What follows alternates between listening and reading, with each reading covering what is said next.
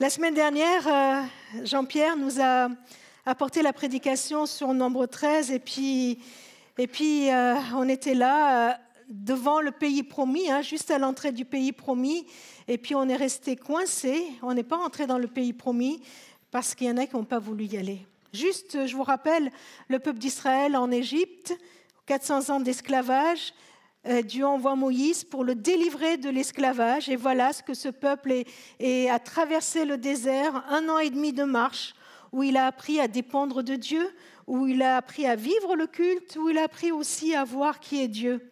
Et puis ils arrivent là aux portes de ce pays, ça y est, au bout d'un an et demi, il n'y a plus qu'à entrer. Et puis on se rend compte que ce n'est pas si simple que ça, qu'il y a des géants dans ce pays, qu'il y a des choses qui sont trop compliquées. Il y en a qui ont peur, trop peur. Et disent non, trop compliqué, trop dur, trop d'épreuves, laisse tomber. Moïse, Josué, Caleb, ils ont beau dire, mais si ça vient de Dieu, il faut y aller. Et à force de le dire, le peuple a même voulu les lapider, parce qu'il ne voulait pas entendre ces encouragements. Qu'est-ce qui va se passer? On s'arrête là? On s'arrête là, on retourne chez soi? Qu'est-ce qui se passe quand on, on est dans une situation où on a l'impression qu'on s'est mis en route plein d'énergie et puis les choses ne se passent pas comme on avait prévu, où les autres nous donnent des obstacles et puis on est là, dans un échec. On va lire la suite dans Nombres chapitre quatorze, je vous propose les versets onze à dix-neuf. Le Seigneur dit à Moïse, « Ce peuple ne cessera-t-il jamais de me rejeter ? Refusera-t-il toujours de me faire confiance malgré tous les signes que je lui ai donnés de ma puissance? Je vais le frapper de la peste et l'exterminer. Puis je ferai naître de toi une nation plus puissante et plus nombreuse qu'Israël. » Moïse répondit au Seigneur, les Égyptiens, « Ils ont su que par ta force, tu avais fait sortir ce peuple de chez eux. Ils l'ont raconté aux habitants de ce pays. Ceux-ci ont donc appris que toi, le Seigneur, tu accompagnes ton peuple, que tu lui manifestes, que tu te manifestes à lui face à face. Ils ont appris que c'est toi qui le protèges, puisque tu marches devant lui, le jour dans une colonne de fumée, la nuit dans une colonne de feu. Si maintenant tu extermines ton peuple d'un seul coup, les nations qui ont entendu parler de tout ce que tu as fait vont dire euh, « Le Seigneur n'a jamais, n'a pas été capable de conduire ce peuple dans le pays qu'il lui avait promis. C'est pourquoi il l'a massacré dans le désert. Alors je t'en prie, je t'en supplie Seigneur, déploie, déploie ta puissance et agis selon ce que tu nous as affirmé. Je suis le Seigneur.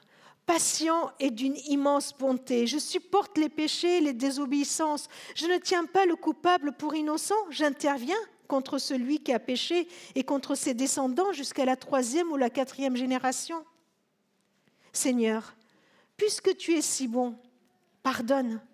Pardonne encore le péché de ton peuple, comme tu n'as jamais cessé de lui pardonner depuis qu'il est sorti d'Égypte. Moi, j'ai envie de dire, waouh, mais quelle réponse de Moïse! Moi, je suis tellement touchée par la réaction de Moïse. Quelle puissance dans sa réaction et dans sa réponse devant un Dieu qui est attristé. Oui, Dieu est triste. Dieu est triste parce que son peuple ne lui fait pas confiance. Dieu est triste à chaque fois que l'humain ne lui fait pas confiance. Dieu est triste à chaque fois, toi et moi. Je ne lui fais pas confiance. À chaque fois que je laisse mes peurs me dicter ma conduite, Dieu, il est triste. Alors il propose à Moïse de continuer avec lui sans le peuple. Bizarre comme proposition, hein ? On n'aurait pas imaginé une telle proposition. Comment la comprendre ? Je ne sais pas comment vous, vous la comprenez. Mais moi, j'y vois vraiment une, une occasion que Dieu donne à Moïse de se positionner. Dieu ne veut pas enfermer Moïse dans sa mission. Il est, il est en train de dire à Moïse, tu vois, tu t'es levé, on a, on a fait une route ensemble, mais maintenant tu peux être libéré de ta mission. Et puis Dieu veut, veut voir ce qu'il y a dans le cœur de Moïse, comment Moïse se positionne. Il a là l'occasion de se débarrasser de, des gens qui l'embêtent, des gens qui, qui lui cassent les pieds, des gens qui l'empêchent d'avancer, des gens qui l'empêchent d'entrer dans le pays promis. Ce qui me touche particulièrement dans ce texte, c'est vraiment l'attitude de Moïse et la réponse qu'il va donner. Est-ce que le projet de Dieu va s'arrêter dans le désert, là? Est-ce que le, Dieu, le projet de Dieu pour l'humain s'est arrêté quand Adam et Ève ont péché dans le jardin d'Éden? Est-ce que le projet de Dieu pour toi et pour moi va s'arrêter parce que nous n'avons plus envie de continuer? Parce qu'on s'est mis en route avec lui, on y a cru, on est allé tout feu, tout flamme. Et à un moment donné, quand c'est devenu trop dur, à un moment donné, quand, quand on a commencé à avoir peur, on lui dit « Ouh là là là, stop, on s'arrête là ». Est-ce que pour autant Dieu s'arrête là? Voyons voir l'attitude de Moïse et au travers de l'attitude de Moïse, soyons inspirés pour voir comment nous positionner. Je suis très touchée par le cœur de Moïse. Ce Moïse qui ne laisse pas tomber son équipe, même défaillante. Il ne dit pas « Bon, cette équipe-là, c'est de sa faute, je laisse tomber, je prends une autre équipe ». Il reste solidaire, il ne joue pas solo, il ne cherche pas sa propre réussite, mais celle du groupe. Il veut avancer avec son équipe, il ne cherche pas son propre intérêt, mais il cherche l'intérêt du peuple. Et on l'a vu hier dans le S M L, le bien communautaire est supérieur au bien personnel, et cela va lui coûter. Cela va lui coûter parce qu'on verra dans la suite que lui aussi, il va... Il va en subir les conséquences. Pendant quarante ans, ils vont tourner en rond dans le désert. Alors qu'il n'était pas d'accord, alors qu'il, qu'il n'était pas euh, dans la même situation que le peuple, mais il est tellement solidaire qu'il préfère subir le même sort que le peuple plutôt que d'entrer tout seul. C'est quand même fou, hein? C'est quand même fort cette attitude. Alors... Euh, Une décision, une, des questions se posent à nous quand on est ensemble en église, quand on avance ensemble, quand on travaille dans nos différentes équipes. Quand je dois prendre des décisions, quelles sont les valeurs qui me guident vraiment? Est-ce que je préfère jouer solo ou collectif? Est-ce que je cherche mon propre intérêt ou celui des autres? Christ n'a pas cherché son propre intérêt, mais le nôtre. Il a été solidaire avec nous. Il a pris sur lui nos bêtises, même si cela lui a coûté la croix. Je suis touchée dans ce texte par le courage de Moïse. Le courage de Moïse qui ne baisse pas les bras devant l'échec. Il ne réduit pas sa mission ni l'avenir du peuple à ce qu'il voit. Non, Moïse ne réduit pas l'avenir de ce peuple à ce qu'il voit. Et moi qui suis en marche, et moi qui suis en marche avec le Seigneur, et, et peut-être que je suis dans une étape où je suis en plein échec. Je ne suis pas dans l'étape d'Adriane qui est tout feu, tout flamme, qui veut suivre le Seigneur, mais dans une situation où, où je suis en plein échec, dans l'opposition, devant l'endurcissement de mon cœur et de ceux qui m'entourent. Qu'est-ce que je dis ? Qu'est-ce que je dis ? Devant des situations où peut-être où l'Église peut être enlisée, où ma famille peut être enlisée, qu'est-ce que je dis ? Devant, devant le manque d'amour, devant les difficultés, devant les divisions, qu'est-ce que je dis ? Je dis, bah, c'est comme ça, tant pis. Moïse, il ne dit pas, c'est comme ça, tant pis. Il n'est pas, sa mission et sa route n'est pas définie par l'échec du peuple. Christ non plus. Christ non plus ne nous enferme pas dans nos échecs. Christ non plus ne nous enferme pas dans nos difficultés. Eh bien, alors qu'on le clouait sur la croix, il a osé prier le Père. Prier le Père pour lui demander de pardonner à ses bourreaux. Christ regarde ta vie. Il regarde ta vie, je ne sais pas où tu en es dans ta vie, mais il te regarde et, et si tu es dans une situation d'échec, crois qu'il te donne à venir au-delà, au-delà de ton échec. Je suis touchée, je suis profondément touchée par la motivation de Moïse. Qu'est-ce qui lui permet de répondre comme ça à Dieu? Qu'est-ce qui lui permet de, même de tenir tête à Dieu, hein, de ne, et puis d'y aller? Eh bien, il ne s'appuie pas sur ses mérites. Il ne dit pas à Dieu « Oh, après tout ce que j'ai fait pour toi, ce serait un échec, un échec, un échec pour moi. » Les Égyptiens, ils ont su que c'est grâce à Moïse que le peuple est sorti. C'est Moïse leur dirigeant, c'est Moïse leur leader, c'est Moïse leur pasteur. Que c'est le Moïse qui, qui les a accompagnés. Qu'est-ce qu'ils vont dire sur moi? Non. Moïse ne cherche pas sa propre gloire. Il ne réclame rien pour lui-même. Moïse intercède pour le peuple en cherchant avant tout que le nom de son Dieu soit glorifié. Et ça, ça me bouleverse. Ça me bouleverse profondément. Il veut, il veut absolument que le nom de son Seigneur soit glorifié. Sa motivation de ce qui le met en route, sa motivation pour... Euh, pour accepter d'être solidaire du, du peuple, pour accepter tout ça, c'est que le nom de Dieu soit glorifié. Est-ce que c'est ta motivation ce matin? Est-ce que c'est ma motivation ce matin? Est-ce que c'est la première motivation de notre Église, de notre famille? Qu'en toute chose, le nom de notre Seigneur soit glorifié. Ça ne vous rappelle rien? La prière que Jésus a prise à ses disciples, elle commence par « que ton nom soit sanctifié ». Ça veut dire que ton nom soit reconnu pour qui il est, que le monde voit que Dieu est grand. Nous l'avons chanté. Que le monde voit quoi? La grandeur de l'Église aime? Que le monde voit la grandeur du ministère de Trucmuche? Que le monde voit quoi? Que le monde voit que notre Dieu est grand. Que notre Dieu est grand. Mes amis, nous sommes devant un défi dans tout ce que nous vivons. C'est de chercher toujours, toujours et toujours plus que le nom de notre Seigneur soit glorifié. Au travers de nos relations dans la famille, au travers de la relation dans nos équipes, dans la façon dont nous travaillons, au travers de toutes les décisions que nous prenons, que le nom du Seigneur soit glorifié, qu'on reconnaisse qui il est. Alors, comment il fait? Comment la gloire de Dieu peut se manifester? Alors Moïse, il est très pragmatique. Moïse, il s'appuie d'abord sur ce que Dieu a déjà accompli. Il lui dit: c'est toi qui as fait sortir ce peuple avec ta force et tu l'accompagnes. Tu le guides, tu le protèges, tu marches devant lui jour et nuit. Toi et moi, nous pouvons nous appuyer sur ce que Dieu a déjà fait pour nous. Qu'est-ce que Dieu a déjà fait pour toi? Tu t'en souviens? Tu t'en souviens la fois où il est venu répondre à tes prières? Tu t'en souviens comme, comme pour Adrienne, quand il est venu t'entourer de son affection, de son amour? Tu te souviens du jour de ta conversion, où il t'a montré qu'il t'aimait tellement qu'il est allé à la croix pour toi? Tu te souviens de ce qu'il a accompli pour toi?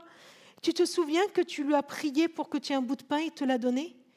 Tu te souviens, quand tu avais besoin d'affection, comment il t'a envoyé quelqu'un pour te donner cette affection? Qu'est-ce que Dieu a fait pour toi? Souviens-toi de ce qu'il a fait et appuie-toi.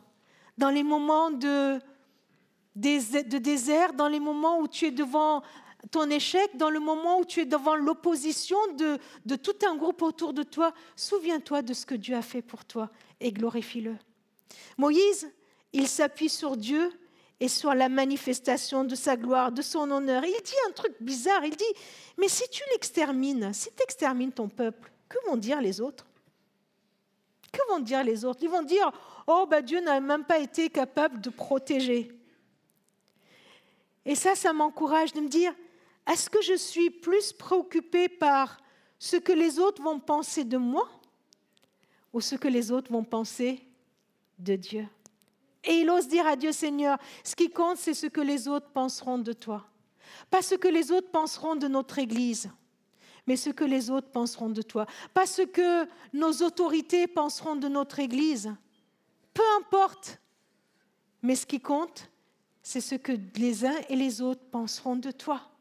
Il aime, Moïse, il aime tellement Dieu, il affectionne tellement Dieu, il a, il a tellement envie de chercher la gloire de Dieu. Il dit: Seigneur, ce qui compte, C'est ce que les uns et les autres vont penser de toi. Et là, je ne veux pas, je veux pas qu'ils pensent que tu es capable d'abandonner ton peuple, non, ou qu'ils, qu'ils croient que tu n'es pas capable de le sauver. Qu'ils croient que tu n'es pas capable, que tu n'es pas assez puissant pour le sauver. Alors, alors Moïse, il ose faire cette prière en s'appuyant aussi sur la capacité de Dieu. Il sait que Dieu est tout-puissant. Il dit, « Je t'en supplie, Seigneur, déploie ta puissance. » C'est la prière que nous pouvons faire dans toutes nos situations. Je t'en supplie, Seigneur, déploie ta puissance pour que le monde voie qui tu es. Il s'appuie sur la parole de Dieu, sur la promesse que Dieu lui a dit. Il a dit, agis selon ce que tu nous as affirmé. Agis selon la promesse que tu as faite. Agis selon ce que toi tu as dit. Tu as dit, je suis le Seigneur, patient et d'une immense bonté. Je supporte les péchés, les désobéissances. Tu l'as dit. Vous voyez l'importance de connaître la parole de Dieu. Et pour nous, c'est tellement important de baser notre prière et notre demande, notre désir, sur les promesses de Dieu. Elles ne sont pas basées sur quelque chose qu'on imaginerait, vous voyez. Ce n'est pas sur nos envies, mais sur la promesse de Dieu. Seigneur, tu l'as dit. Tu as dit que tu vas me bénir, moi et ma famille. Tu l'as dit. Dieu a dit plein de choses, Adriane. Vous avez entendu tous les versets qu'elle a lus ? Tu as tiré ma vie de la fosse, tu m'as délivré, tu l'as dit. Tu as dit que tu m'as choisi, que je t'appartiens, tu l'as dit, tu l'as dit. Alors, je veux appuyer ma vie sur la parole de Dieu, sur ses promesses. Est-ce que vous avez déjà reçu des promesses de Dieu sur votre vie ? Dans votre marche avec Dieu, vous en avez reçu ? Chère famille Gardziano, vous avez reçu des promesses de Dieu sur votre vie ? Chère famille, est-ce que nous avons reçu des promesses de Dieu sur notre vie ? Alors, on va s'appuyer sur ces promesses, sur ce que Dieu a dit pour nous, sur ce que Dieu a dit sur nos vies. Et on va lui dire, tu l'as dit, alors agis selon ce que tu as affirmé. Oui, Moïse connaît Dieu, il sait que Dieu est bon. Moïse connaît le cœur de Dieu. Il sait qu'il pardonne. Moïse connaît la puissance de Dieu. Il l'a vu agir. Alors j'aimerais tellement, j'aimerais tellement voir le cœur et l'attitude de Moïse pour être contaminé aussi par cette motivation qu'il a et lui présenter ma vie, celle de ma famille, celle de mes amis, celle de mes voisins, celle de mes connaissances, celle des, de tous mes collègues, celle de mon église. De la même façon, en lui disant, Seigneur, agis avec puissance, agis selon tes promesses et pardonne, et pardonne. Et c'est une prière qui n'est pas basée sur, sur mes intérêts à moi, mais elle est basée parce que je veux que la gloire de Dieu soit visible, soit manifestée pour tout le monde. Alors, euh, permettez-moi de, d'aller un tout petit peu plus loin. Et juste de dire que Moïse, Moïse, il a osé faire cette prière, cette prière à Dieu. « Seigneur, déploie ta puissance, agis selon tes promesses et pardonne. » C'est parce que Moïse regardait l'avenir avec espérance. Il a pensé aux générations futures, aux enfants des enfants des enfants, de ceux qui, qui l'a guidé jusqu'à maintenant. Il était en train de dire... Je ne veux pas qu'il y ait une génération sacrifiée. Il était en train de dire, je ne veux pas que l'héritage des enfants de ce peuple lui soit volé. Je veux que les enfants de ce peuple puissent avoir leur héritage. Et leur héritage sera d'entrer dans le pays promis. Eux, il faut qu'ils rentrent. Je crois que Moïse s'est souvenu de cette prière que Dieu lui a demandé de faire au peuple dans Nombres six. Vous vous souvenez de cette prière ? Dans Nombres six, Dieu a dit à Moïse, voilà comment tu vas t'adresser au peuple. Tu vas lui dire que Dieu te bénisse et te garde, qu'il rayonne sur toi et qu'il t'accorde sa grâce et qu'il le fasse de génération en génération. Cette bénédiction de Dieu, le Seigneur nous demande de la formuler pour ceux qui nous entourent et pour nos familles. Le Seigneur nous demande nous demande de nous saisir de cette promesse, de cette prière, de lui dire « Seigneur, tu as promis et tu nous as demandé que tu vas nous bénir. Alors Seigneur, bénis-nous, bénis, garde-nous, qu'il rayonne sur toi. » C'est la même chose qu'il manifeste sa gloire, hein. C'est la même chose. Seigneur, manifeste ta gloire. Montre au monde, montre aux Valentinois qui tu es. Montre aux Valentinois qui tu es. Non pas parce qu'on aura une, une église, une grande salle ou je ne sais quoi. Non, montre-leur qui tu es par ton amour extravagant qui vient sauver et transformer des vies ici et maintenant. Viens et accorde ta grâce. Pardonne. Pardonne nos échecs. Pardonne les échecs de notre église. Pardonne les échecs des Valentinois. Pardonne notre incrédulité. Pardonne-nous parce qu'on n'a pas compté sur toi. Pardonne-nous parce qu'on a, on a préféré s'en sortir tout seul. Pardonne-nous, relève-nous. Et que de génération en génération, nous puissions continuer à glorifier ton nom. Est-ce que vous le voulez? Et franchement, je voudrais vraiment vous demander que si c'est vraiment la prière qui, qui brûle dans notre cœur, qu'on puisse nous lever à notre place, qu'on puisse nous lever, qu'on puisse la prier ensemble, on va la chanter. C'est Adriane qui a choisi ce chant final. Et ce chant était prophétique parce qu'elle ne savait pas le, le sujet de la prédication, hein.